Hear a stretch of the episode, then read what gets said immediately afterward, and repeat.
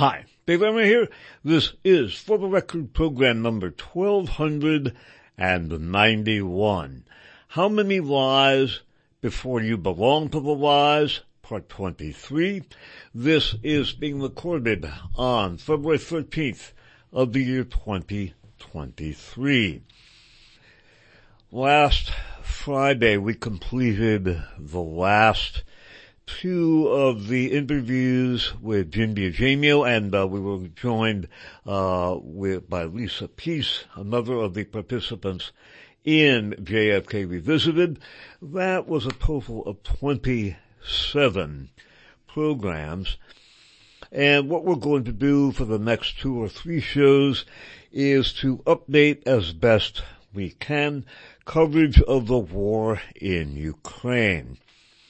Uh, the title of the program, How Many Lies Before You Belong to the Lies, comes from the late, brilliant, and heroic stand-up comedian Mort Sahl, who in his autobiography Heartland, published in 1976, asked that rhetorical question. It was in conjunction with the assassination of JFK, also his brother Robert, Martin Luther King, and so many other things in addition to being uh, arguably America's most talented stand-up comedian, Mort Sahl was also one of Jim Garrison's investigators when the late New Orleans DA was investigating the assassination of JFK.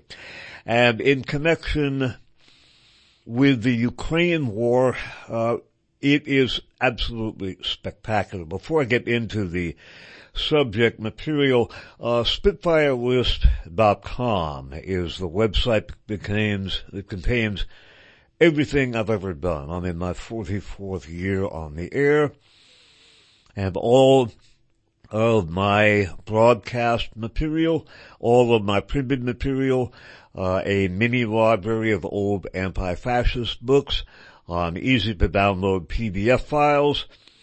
All of that is available at SpitfireList.com for free. There's also information at the top of each uh, for the record written description and at the top of each food for thought post, uh, information about how to subscribe to the podcasts that are done of For the Record. Sister station WFMU is podcasting For the Record and have been doing that for years. So if podcasts are the best way for you to consume the program, and that is increasingly the case in our changing media landscape, and sister station WFMU is doing just that. And there's information on the SpitfireList.com website about how to get a uh, 32 gigabyte flash drive with all of my life's work on it, about uh, the comments that are made by our brilliant contributing editor Tara Fractal and all kinds of other things. But again, everything on the SpitfireList.com website, my whole life's work, is downloadable for free. No money is made on that. Now, with regard to the war in Ukraine, and we've got a lot of information to catch up on, to, uh, on which to fill you in.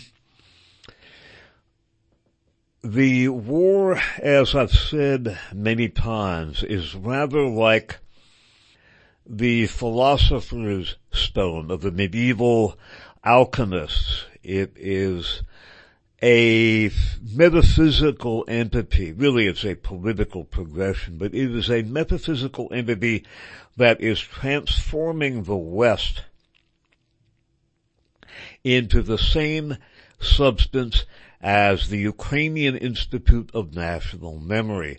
That was headed up by an OUNB fascist uh, admirer named Volodymyr Vyatrovich, part of the worldwide Ukrainian OUNB di- di- diaspora that we will be talking about as we update the war. And what that institute is doing is to effect an Orwellian reversal of the historical record with regard not only to Ukraine's uh, role and the OUNB's role in World War II, but really the entire history of World War II. Uh, as I've said, with regard to the war in Ukraine, the process that I have identified uh, roughly a half century ago in connection with the assassination of JFK and related topics has now come to fruition.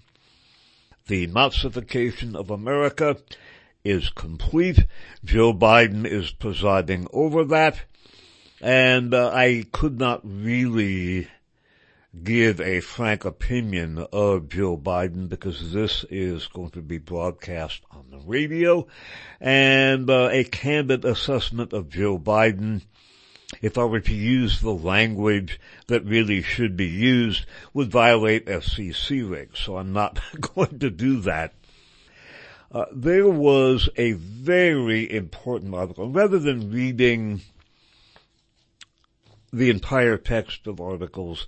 I'm simply going to do my best to sum up some of the key points and uh, read a few sections of some articles.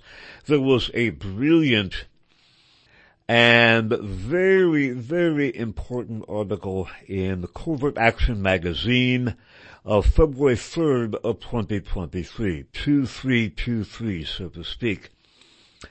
It was by Evan Reif, or it is by Evan Reif. I may be mispronouncing his last name, capital R-E-I-F. And again, this is from Covert Action Magazine of February 3rd of 2023.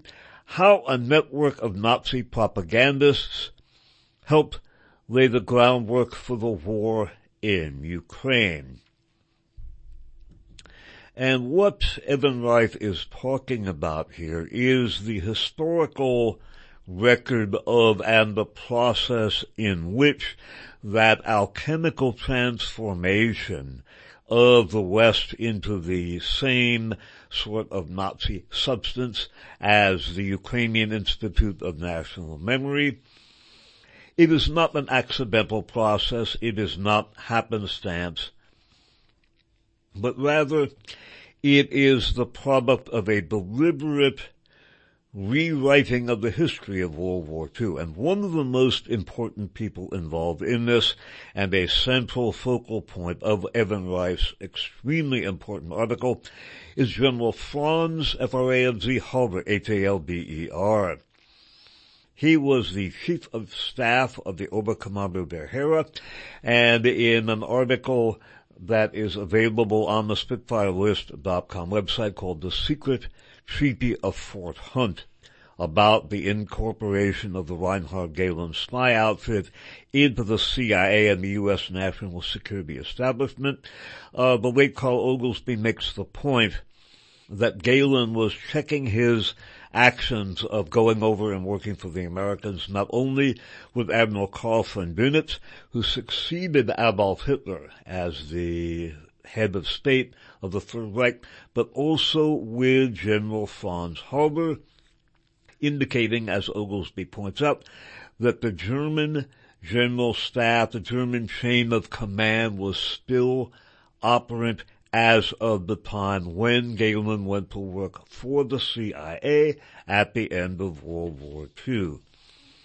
And not only did Franz Halder escape punishment for his crimes, and uh, he was uh, head of planning for the entire German army and second in command only to Hitler himself. He was the one who issued the murderous orders that the Wehrmacht used in the former Soviet Union. Uh, our doctored history has it that the atrocities, not only in the former Soviet Union, but in general, were the work of the SS, and while the SS and its collaborative elements, including and especially the OUNB and the UPA of Ukraine, they certainly were a point element, but one could not, one literally could not exaggerate the crimes of the Wehrmacht. And uh, the Barbarossa decree that was issued by Franz Halder, and as noted here by Evan Reif, this means that Halder was not only intimately aware of the regime's crimes, but planned most of them. Again, no order could leave OKH headquarters without the approval and signature of Franz Halder. This means that Halder was not only intimately aware of the regime's crimes, but he planned most of them. Starting with the invasion of Poland in 1939, Halder personally authorized the liquidation of quote, undesirables, unquote, such as Jews, Poles, and Communists. His office was responsible for the infamous Commissar Order and Barbarossa Decree, which allowed Nazi soldiers to execute civilians at will and without repercussions. These orders led to the eventual death of millions in the Soviet Union, both through deportation to camps and through brutal reprisal campaigns in occupied territories. And then noting, uh, uh, I'm going to read, obviously I am reading sections of the article, I'm going to sum up most of it. Collective, quote, collective drastic action will be taken immediately against communities from which treacherous or insidious attacks against the Wehrmacht are launched on the orders of an officer with at least the rank of battalion commander upwards if the circumstances do not permit a speedy apprehension of individual culprits. And then uh, skipping down, under the euphemism of quote security warfare unquote, the Nazis annihilated entire villages and towns in occupied territory. Depending on the time and place, this was done through methods ranging from gunfire and torches to torture, rape, and pillaging the result was always the same. Any settlement which may have had alleged partisans was completely depopulated of every man, woman, and child.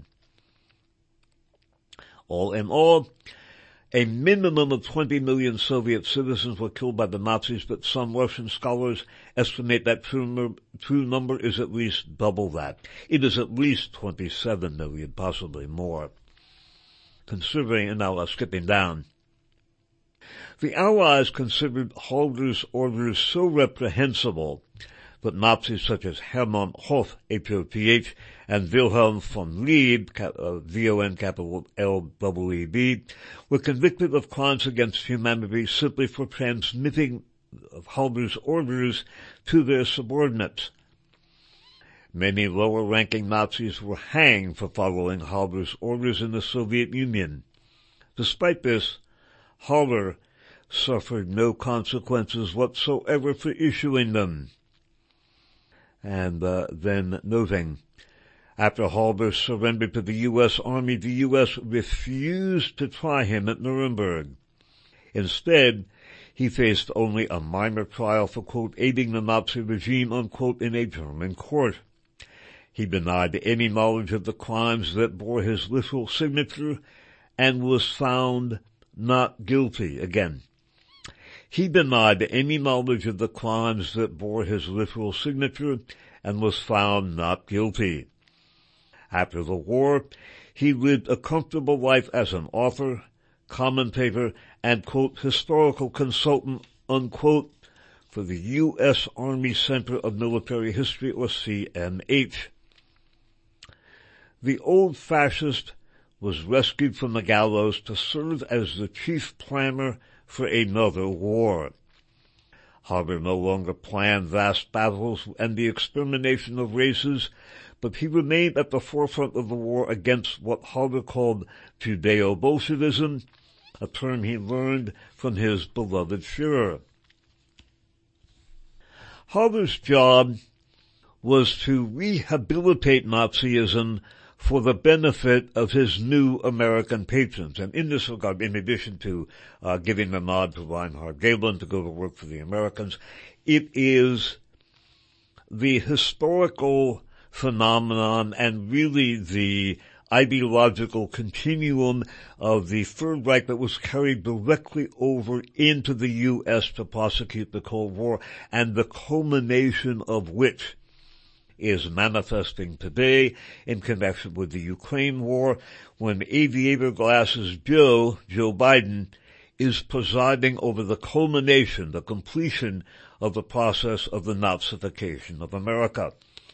Later on in this program and or the next one or two, we will talk about the complete Semitization of the Azov Nazi formations from Ukraine and how they are being cheered, uh, taken to meet congressmen, uh, being, being introduced to students at Stanford University. It is absolutely grotesque. Continuing here with Evan Reif's article. Halder's job was to rehabilitate Nazism for the benefit of his new American patrons. If the Nazis could be ideologically separated from the German people and the German army, America could use the most useful of Hitler's soldiers in their war against the Soviet Union without raising suspicion. Halder oversaw a team of 700 former Wehrmacht officers and intentionally set about rewriting history to present the image of a clean Wehrmacht and a German people ignorant of Nazi brutality.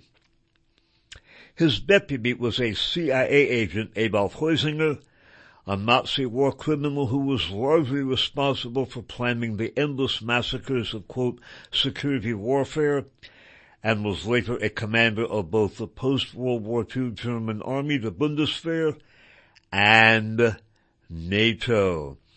By the way, I went into Heusinger at great length in AFA program number 37, how the United States lost the Second World War. Continuing. Through manipulation, fabrication, and widespread censorship, Halder and Heusinger created a complete narrative of themselves and the Wehrmacht as brilliant, noble, and honorable victims of the madman Hitler rather than the monsters who butchered the continent. Halder and Heusinger published reams of fantastical lies with the CMH, saying that the Wehrmacht committed no crimes on the Eastern Front, and according to Halder and Heusinger, the Nazis set up markets and cultural centers to buy food, to buy food from local farmers and hold dances and social events for grateful people.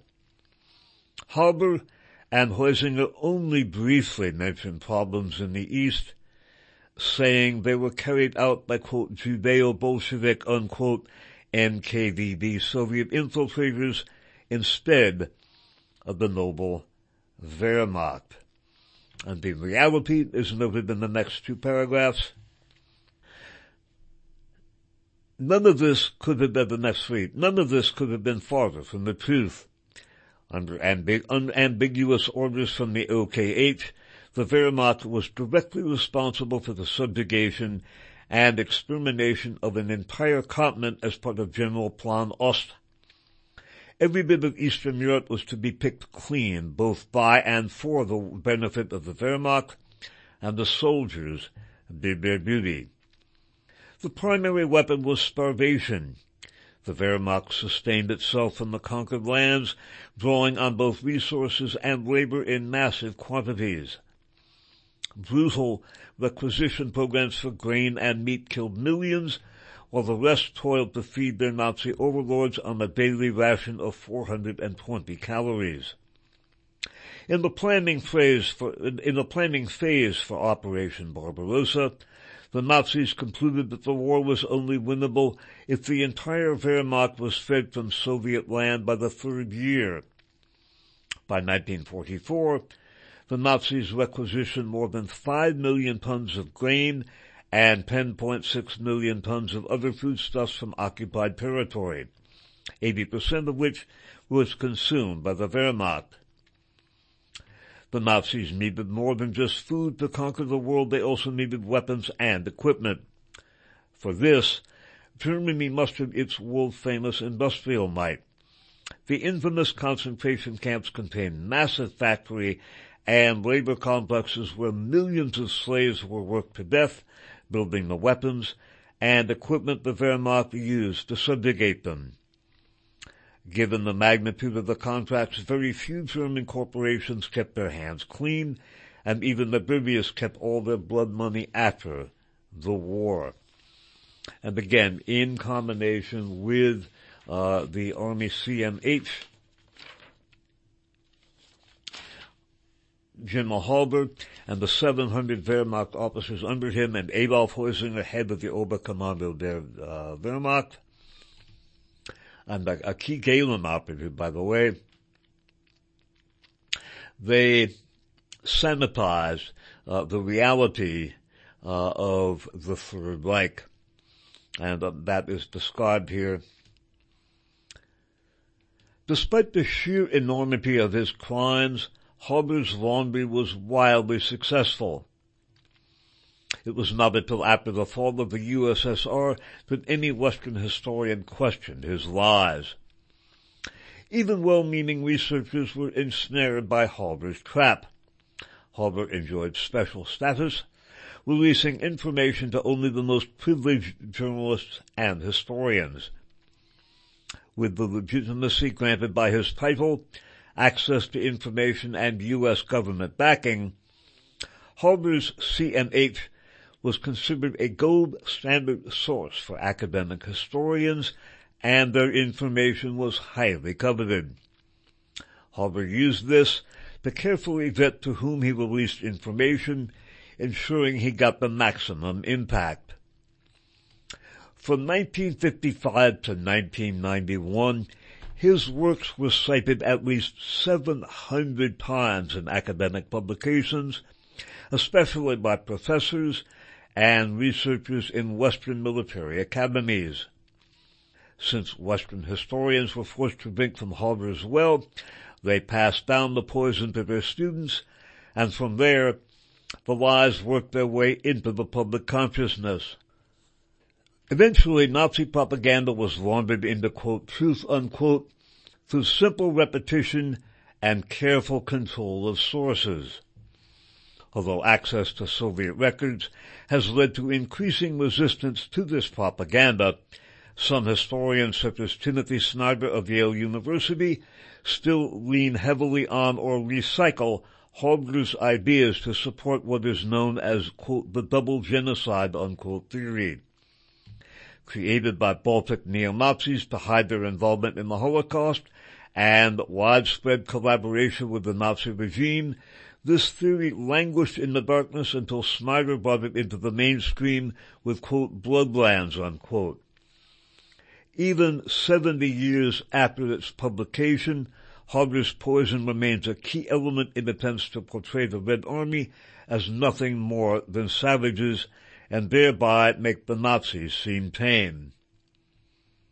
The army knew that Halder published nothing but apologia, but that was the point.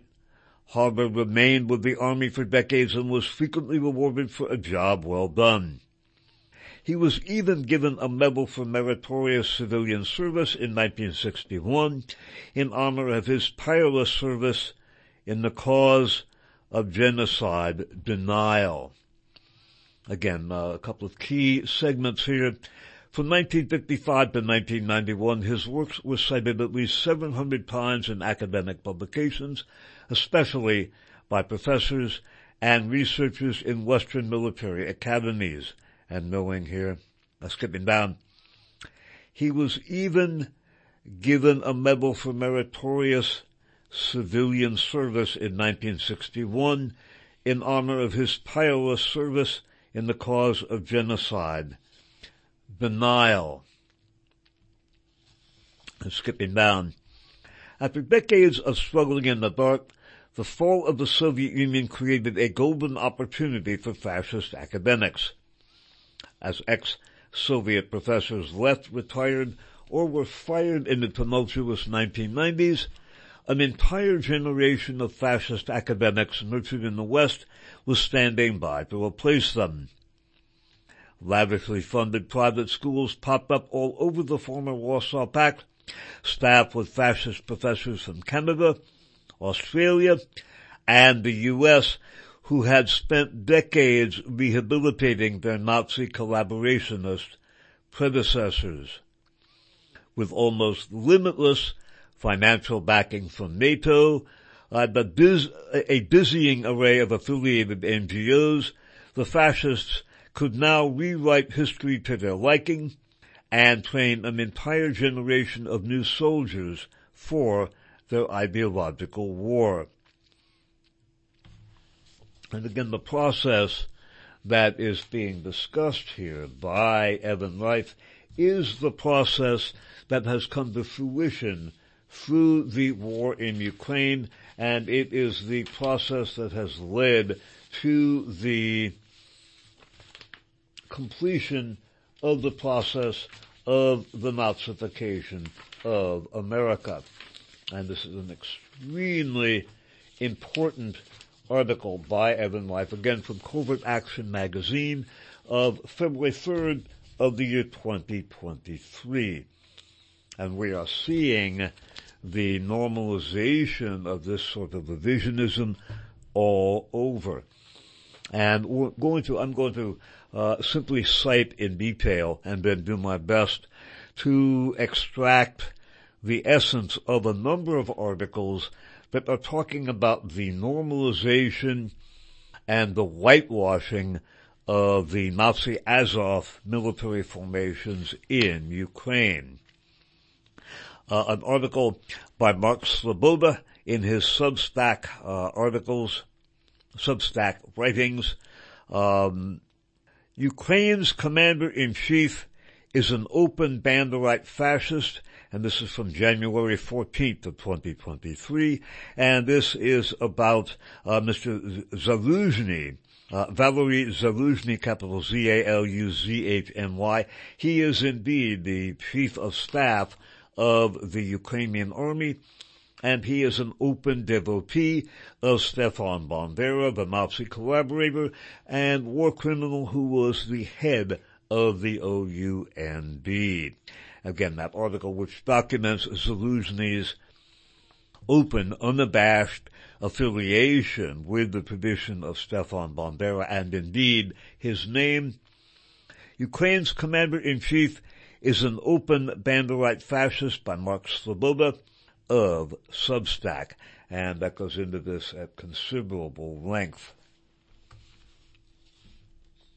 another article about the whitewashing of the Azov uh, regiment, Azov formations. And this is from FAIR, the uh, Fairness and Accuracy in Reporting. Eric Horowitz of November 30th of last year, 2022. Action alert. New York Times has found new neo-Nazi troops to Lionize in Ukraine. Now this is from an article by Carlotta Gall, and it is about the Bratstvo Battalion, a sabotage battalion that is uh, lionized as sort of a Christian Taliban. It is one of the Nazi formations in the Ukrainian military, and it is being whitewashed in no uncertain terms uh, by the New York Times and in the West. Again, that was from uh, an article by Eric Horowitz from the Fairness and Accuracy in Reporting publication of November 30th of 19, of, of 2022. Again, action alert. New York Times has found new neo-Nazi troops to Lionize in Ukraine. And, uh, the next article is from the Naked Capitalism blog, and that is a very, very useful blog It's called Normalizing Nazis at Vogue, MSNBC, and quote, America's largest documentary festival, unquote, but not Catalonia. It was posted on December 5th of last year, 2022, by Lambert Strether, S-T-R-E-P-H-E-R, of the Naked Capitalism blog. And once again, this talks about the normalization, the sanitizing, the, uh, Vladimir Putin before launching the special military operation listed one of the goals as the denazification of Ukraine. Well, that is what is happening in an ideological and PR sense, and the, the tradition of Franz Halder and the CMH and the 700 Wehrmacht veterans who were put to work by Franz Halder, courtesy of the U.S., is now uh, basically bearing fruit in connection with the Ukraine war where openly, not the openly Nazi Azov formations are being sanitized. And again, Vogue magazine, yep. MSNBC, yep. And America's largest documentary festival are all talking about the Azovs as uh, wonderful uh, defenders of indeed, uh, quote, Western values unquote. An absolutely remarkable article is in the gray zone of October 5th of 2022. It is by Moss Robeson of October, uh, again, October 5th, 2022. Now, all of you are Azov. Openly neo-Nazi Ukrainian delegation meets Congress and tours U.S. And this talks about, again, the uh, introduction of Nazi Azov material to not only Congress people, but uh, touring the U.S. And one of the things that is discussed in this is the introduction of some of the Azov veterans at Stanford University. Skipping down. Earlier this year, Stanford's Center for International Security and Cooperation published a detailed report on the Azov movement, a far-right nationalist network. Michael McCall, Michael McFaul directs the Freeman Spogli Institute for International Studies, of which CISAC is part. He apparently took no issue with the neo-Nazi symbol projected behind him. And again, th- these Nazis were taken and they were introduced to graduate students or students at Stanford University. This again, an insidious continuation of the dynamic that is uh, discussed uh, in connection with Michael McFaul. It is absolutely spectacular. And uh, there also is uh, discussion of the ADL. I'll find this in uh, just a minute. Uh, but the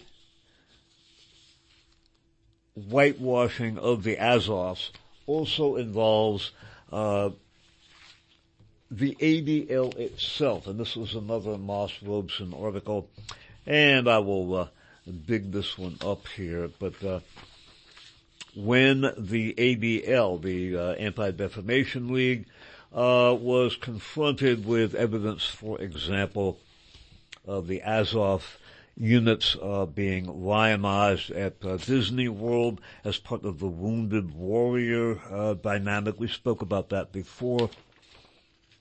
The ADL responded, well, gee, they're not really Nazis, and this is part of it, and, and this is particularly disgusting in the context of what the ADL is supposed to be doing. And uh, this again is from the gray zone, and it is it, it basically the it, it is from by Alexander Rubinstein from December eighth of twenty twenty two. Uh, the ADL issues statement declaring Ukraine's Azov battalion no longer far right. So, we've got the ADL falling right in line with the tradition of Franz Halder. And again, that Evan Reif article is incredibly important and it really fills in a lot of the historical gap about why we are seeing the phenomenon we are seeing where uh, basically you see all the yellow and uh, blue flags being waved by progressives and liberals who are basically supporting a Nazi government in Ukraine. And make no mistake about it, it isn't Russian propaganda or Putin propaganda, and it isn't being disseminated by quote Russian agents unquote or Putin boots unquote. it is an historical fact. But with the systematic revision of history, courtesy of Franz Halder and Company, we are seeing uh, the Ukraine war basically functioning, as I said, rather like the mythical philosopher's stone of the alchemists, and they are metaphysically transforming the substance of the West and its institutions and its individuals, including many of you, dear listeners, into the same substance as the Ukrainian Institute for National Memory under Volodymyr Vyatrovich. Again, Alexander Rubinstein from the Gray Zone uh, of December 8th of 2022. The ADL issues statement declaring Ukraine's Azov battalion no longer, quote, far right, unquote. The Anti-Defamation League has emailed the Gray Zone a defense of the Azov battalion and refused to condemn the Pentagon for armoring a veteran of the group who sports neo-Nazi, who sports Nazi-inspired tattoos. On November, a November 9th email from the Anti-Defamation League to the Gray Zone provided a twisted defense of Ukraine's Azov battalion despite its self-proclaimed anti-hate unquote mission, the ADL insisted in the email it quote, does not unquote consider Azov as the quote, far-right group it once was. Uh, and, and, one of the things that is so remarkable about this is that the Azov's Nazi orientation was a matter of public record for years, and in fact, many of the media voices have been going, what? Nazis in Ukraine? Oh, no, no, no, certainly not the Azovs. They were quite candid about that happening, as noted here, skipping down. Back in March of 2022, just a month before the Battle of Mariupol, the ADL itself issued a report acknowledging that white nationalists see Azov, quote, as a pathway to the creation of a national socialist state in Ukraine, unquote. Eight months later, however, the ADL has changed its tune, asserting to this outlet that Azov has rooted the fascists from its ranks. So did Azov change its Nazi ways, or did the ADL simply shift its messaging to conform to the imperatives of a Biden administration still intent on sending billions in military aid to Ukraine. Well, I think that that uh, basically uh, is a rhetorical question, and in addition to the Nazi character of the Azov itself, again being whitewashed by, among other elements, the ADL, which is uh, a truly puke-worthy uh, situation, but you know, sadly, not surprising for the U.S. and not all that surprising for the ADL. Uh, we have heard all about alleged Russian war crimes in Ukraine, and in fact, uh, an awful lot of those crimes have actually been committed, but drumroll fanfare, by the very Ukrainian Nazi-linked elements that have been whitewashed. An excellent analysis of this was penned by Scott Ritter, and uh, he critiqued a 60 minute segment about the alleged, about the Bucha massacres, which alleged that they were performed by the Russians, and he sets the record straight. This is from Scott Ritter Extra from October 21st of 2022. Bucha Revisited. 60 Minutes regurgitates disinformation about who committed war crimes. And it reads, the Ukrainian narrative constructed by the West is built on a bodyguard of lies. And there is no lie greater than that which blames Russia for the deaths of hundreds of Ukrainian civilians in Bucha who were slaughtered by Ukrainian security forces. Sometime during the period between the 1st and 3rd of April of 2022, Ukrainian security forces entered the northern Kiev suburb of Bucha. Russian forces who had occupied the town had evacuated on March 30th, part of a general realignment of forces announced by the Russian Ministry of Defense on March 25th. Bucha had been on the front lines and was the scene of heavy fighting between the Russians and Ukrainians. Hundreds of civilians caught up in this fighting were killed and wounded. Russian troops were civil to the Ukrainian civilians who remained in Bucha, handing out humanitarian supplies to those in need and bartering dry goods with local vendors for fresh eggs and dairy products. When the Russians withdrew, pro-Russian civilians were encouraged to depart with them. This underscored the Russian understanding of the potential for Ukrainian reprisals against any civilian deemed to have been, quote, cooperating or collaborating, unquote, with their forces during the period in which Russian troops occupied Bucha. Many Ukrainians who had interacted with the Russian troops did not leave assuming that their normal interactions with Russian soldiers, including limited commerce and the acceptance of humanitarian supplies in order to survive, did not constitute treason against the Ukrainian state. They were wrong. Shortly after Russian troops departed Bucha, Ukrainian security forces made their way into the town. Announcements were made on social media and public broadcasting warning the citizens of Bucha about, quote, cleansing, unquote, operations targeting collaborators. In light of these announcements, many of the Ukrainians who had remained in Bucha became concerned about their fate and began to flee toward Russian lines. They wore the white armband, indicating that they were not a threat to the Russian troops.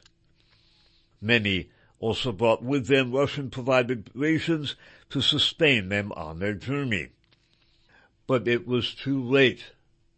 Ukrainian security forces, in particular the Safari unit staffed by veterans of the neo-Nazi Azov regiment, caught up with scores of these refugees while they made their way north and, in the vernacular of the Ukrainians, quote, cleanse them, unquote, gunning them down on the spot or binding their hands behind their backs before executing them in the alleyways and streets of Bucha.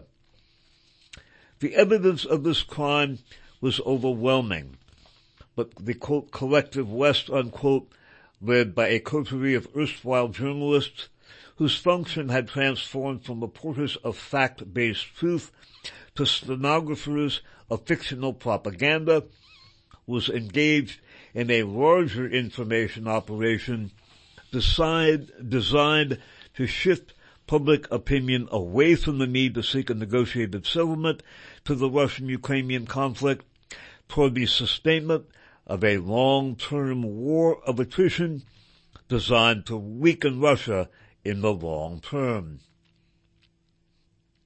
To accomplish this task, the collective West, unquote, needed to construct an unambiguous good versus evil unquote narrative which portrayed the Ukrainians as the brave defenders of democratic values such as freedom and liberty, and the Russians as rapacious thugs marauding across the Ukrainian landscape, brutalizing an innocent civilian population.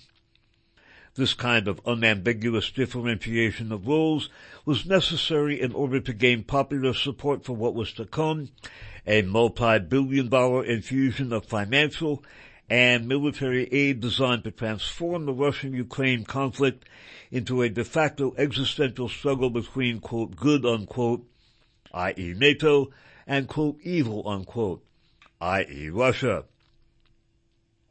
It worked.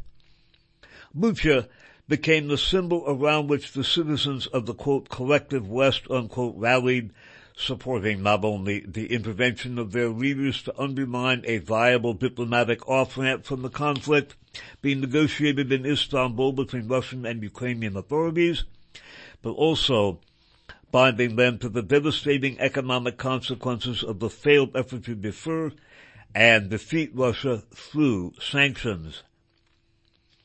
Instead of demanding that their respective leaders work to restore a semblance of economic stability at home, the citizens of the collective West, unquote, applauded while their governments transferred tens of billions of dollars of their hard-earned treasure to sustain a government which more closely mirrored the fictional Russian thug manufactured in the imaginations of Western mainstream media. And again, this is a continuation of the process that uh, Franz Halder and the 700 Wehrmacht veterans under his command undertook for the U.S., and it had the most profound effect on the American academic record and understanding of the Second World War.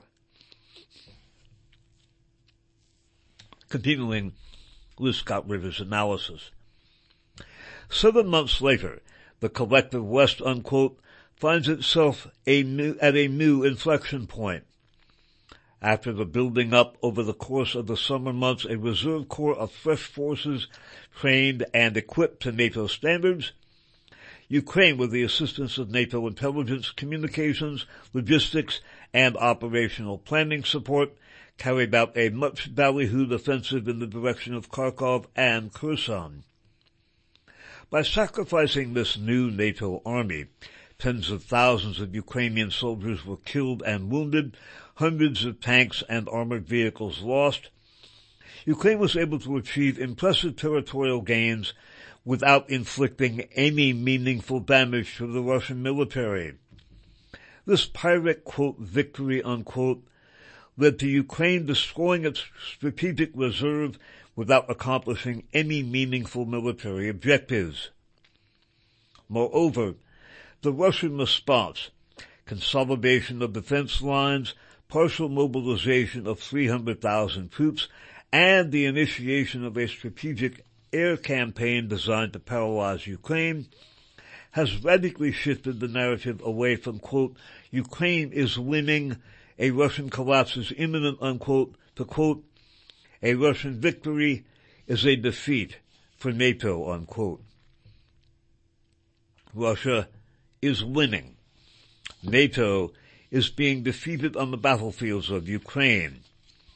Rather than accept this new reality and seek a negotiated settlement of the conflict, the collective West once again turns to its time-tested playbook of generating a false good versus evil narrative capable of motivating nations who have long ago emptied their arsenals and treasuries in support of Ukraine and who currently are starting economic and, and, uh, and, who are currently sparing economic and social disaster in the face as winter approaches and the reality of the consequences of sanctioning Russian energy hits home to once again invest good money after bad and double down on the losing bet that was, is, and forever will be Ukraine. One of the main problems facing the so-called journalists, unquote, who populate the Western mainstream media is that even fiction writers as capable as themselves could not craft a believable narrative based upon the emerging reality that Ukraine is the living manifestation of the sickening ideology of Stefan Bandera, whose murderous ethos has infected every aspect of Ukraine's government, military, and security services. The other problem was that the Ukrainians were, simply put, liars. Exhibit number one. Ukraine's former ombudsman for human rights, Ludmila Denisova. In the aftermath of the quote, Bucha massacre, unquote, narrative manufactured by Ukraine and disseminated by their compliant co-conspirators in the mainstream Western media, Denisova sought to sustain the moral outrage the original stories generated by releasing even more tales from the dark side. Typical of her modus operandi was the story she told to BBC and which was picked up unquestioningly by other Western news outlets including Newsweek and the Washington Post about alleged sexual violent crimes committed by Russian soldiers in Ukraine. Quote, about 25 girls and women aged 14 to 24 were systematically raped during the occupation in the basement of one house in Bucha, Denisova told the BBC. Quote, nine of them are pregnant. Russian soldiers told them they would rape them to the point where they wouldn't want sexual contact with any man to prevent them from having Ukrainian children, unquote. None of this was true, and the problem with telling a lie of such magnitude is eventually someone, even a thoroughly compromised Western quote journalist unquote note the quotes, is going to want to speak directly with the victims. There were none. Denisova afterwards explained the reason behind her lies. Quote, I talked about terrible things, unquote, she told the Ukrainian newspaper. Again quoting, in order to somehow push them, i.e. the West, to make the decisions that Ukraine and the Ukrainian people need, unquote. In one particular case, Denisova noted that the Italians were, quote, against the provision of weapons to us, unquote, but after hearing her speak, decided, quote, they will support Ukraine, including by the provision of weapons, unquote.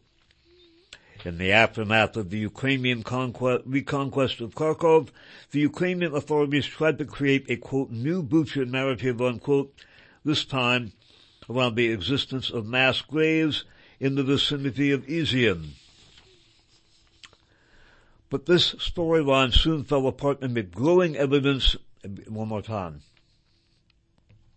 But this storyline soon fell apart amid growing direct evidence of Ukrainian atrocities committed against anyone deemed to be a quote collaborator. Unquote. Flushed with victory, the Ukrainian supporters of Stefan Bandera openly bragged about their crimes. One Ukrainian volunteer detachment commander, a member of the right sector political party, admitted his crimes to a Ukrainian journalist who expressed no emotion upon learning about the deaths of so many of her fellow citizens. Quote, we haven't got time to put them in jail, the right sector thug, the right sector thug said, noting that those accused of collaborating with the Russians, quote, just disappear. Ukraine will have to conduct a census, he bragged, because so many people have disappeared, unquote. Videos of freshly dug graves filled with the bodies of freshly executed men and women, all in civilian clothing, their hands bound behind their backs, backed up the commander's words. Unable to craft a narrative capable of overcoming this brutish reality, the mainstream media resorted to the age-old trick of breathing fresh life into an old story they repackaged the lie of the original Russian sin, the alleged, quote, massacre, unquote, of Bucha. On October 16th, CBS's flagship news program 60 Minutes broadcast a story entitled The Lost Souls of Bucha, unquote. Scott Pelley, the correspondent given the task of resurrecting this story, narrated a script designed to pull at the heartstrings of anyone listening. The town of Bucha, he intoned, lived in relative obscurity on the international stage until early spring, when Russian occupying forces retreated from the town and left behind devastation and death that shocked the entire world. Over 27 days, Russian troops killed more than 400 civilians in the Kiev suburb. Some of the, the victims were discovered bound and tortured, Many were left to rot in the place where they were killed. Pelley had visited Bucha shortly after it was recaptured by Ukrainian security forces and played a major role in parroting the Ukrainian narrative of, quote, Russia bad, unquote, when it came to attributing the cause of death to hundreds of Ukrainian civilians whose bodies littered the landscape. According to 60 Minutes, Pelley quote saw the devastation firsthand and witnessed a mass grave dug behind a church in the town center, unquote, and, quote, vowed to return to learn more about the people who were killed and buried in that mass grave. Pelley's story did just that. There is no doubting that there were victims whose bodies were buried in, in Bucha, but they weren't killed by Russians. They were murdered by Ukrainians. Hopefully, this time, the Western audience has wised up about the truth of what is going on inside Ukraine today. The reality of the Ukrainian government, which has wrapped itself in the red and black banner of the right sector, replicating the murderous history of Stefan Bandera and his followers in Volhynia and eastern Galicia in every village, town, and city recaptured from the Russians. And again, that uh, is from the uh, blog of Scott Ritter. By the way, Scott Ritter is a veteran of the U.S. Marine Corps. He also was an inspector for international weapons treaties and took a lot of heat uh, for uh, working against the narrative, the fiction that Saddam Hussein had WMDs. And uh, Scott Ritter has had uh, many other uh, significant articles. We will talk about those as well. He had a, a wonderful takedown of Chrystia Freeland. Uh, she, I think, is now the Canadian foreign minister. She may have been the defense minister. Uh, that particular article, again, a very important one. Uh, Chrystia Freeland's Nazi problem. Scott Ritter's responds to a subscriber's criticism and the subscriber said basically that uh, Scott Ritter did wrong by uh, intimating. Oh, here's what they said. Uh, skipping down. I was shocked, Monica wrote, to hear you on Anna Kay's program. That's Anya Konishek, a Polish online blogger who hosts a show through the eyes of, on which I have been a guest several times, most re- recently on November 11th a man so attached to the respect of the Constitution and its laws, call Christian Freeland a Nazi and mutters something under your breath about Azov. And he notes, skip me on, and I can only encapsulate this article. When I do speak, I am as straight to the point as I can possibly be. Chrystia Freeland is a Ukrainian nationalist of the worst kind and apologist for the Nazi affiliations of that movement's past, including the role played by her grandfather and an active facilitator of the ideology and symbology of hate that is the Nazi movement. In short, she is a Nazi. We'll go into this in a future program, but what we're seeing is a continuation and an expansion of the process that was undertaken by Franz Halder, by 700 Wehrmacht veterans, including Adolf Heusinger, and that has rewritten the history of the Second World War, and now we are seeing the Serpent's Walk scenario coming to fruition. Remember, www.spitfirelist.com has all of my life's work available for download for free. You can find about, find out about the WFMU podcast and about a 32 gigabyte flash drive with all of my life's work on it. I get no money whatsoever from any of this. This concludes for the record program number 1291. How many lies before you belong to the lies? Part 23. This is being recorded on February 13th of the year 2023. I'm Dave Emory. Have fun.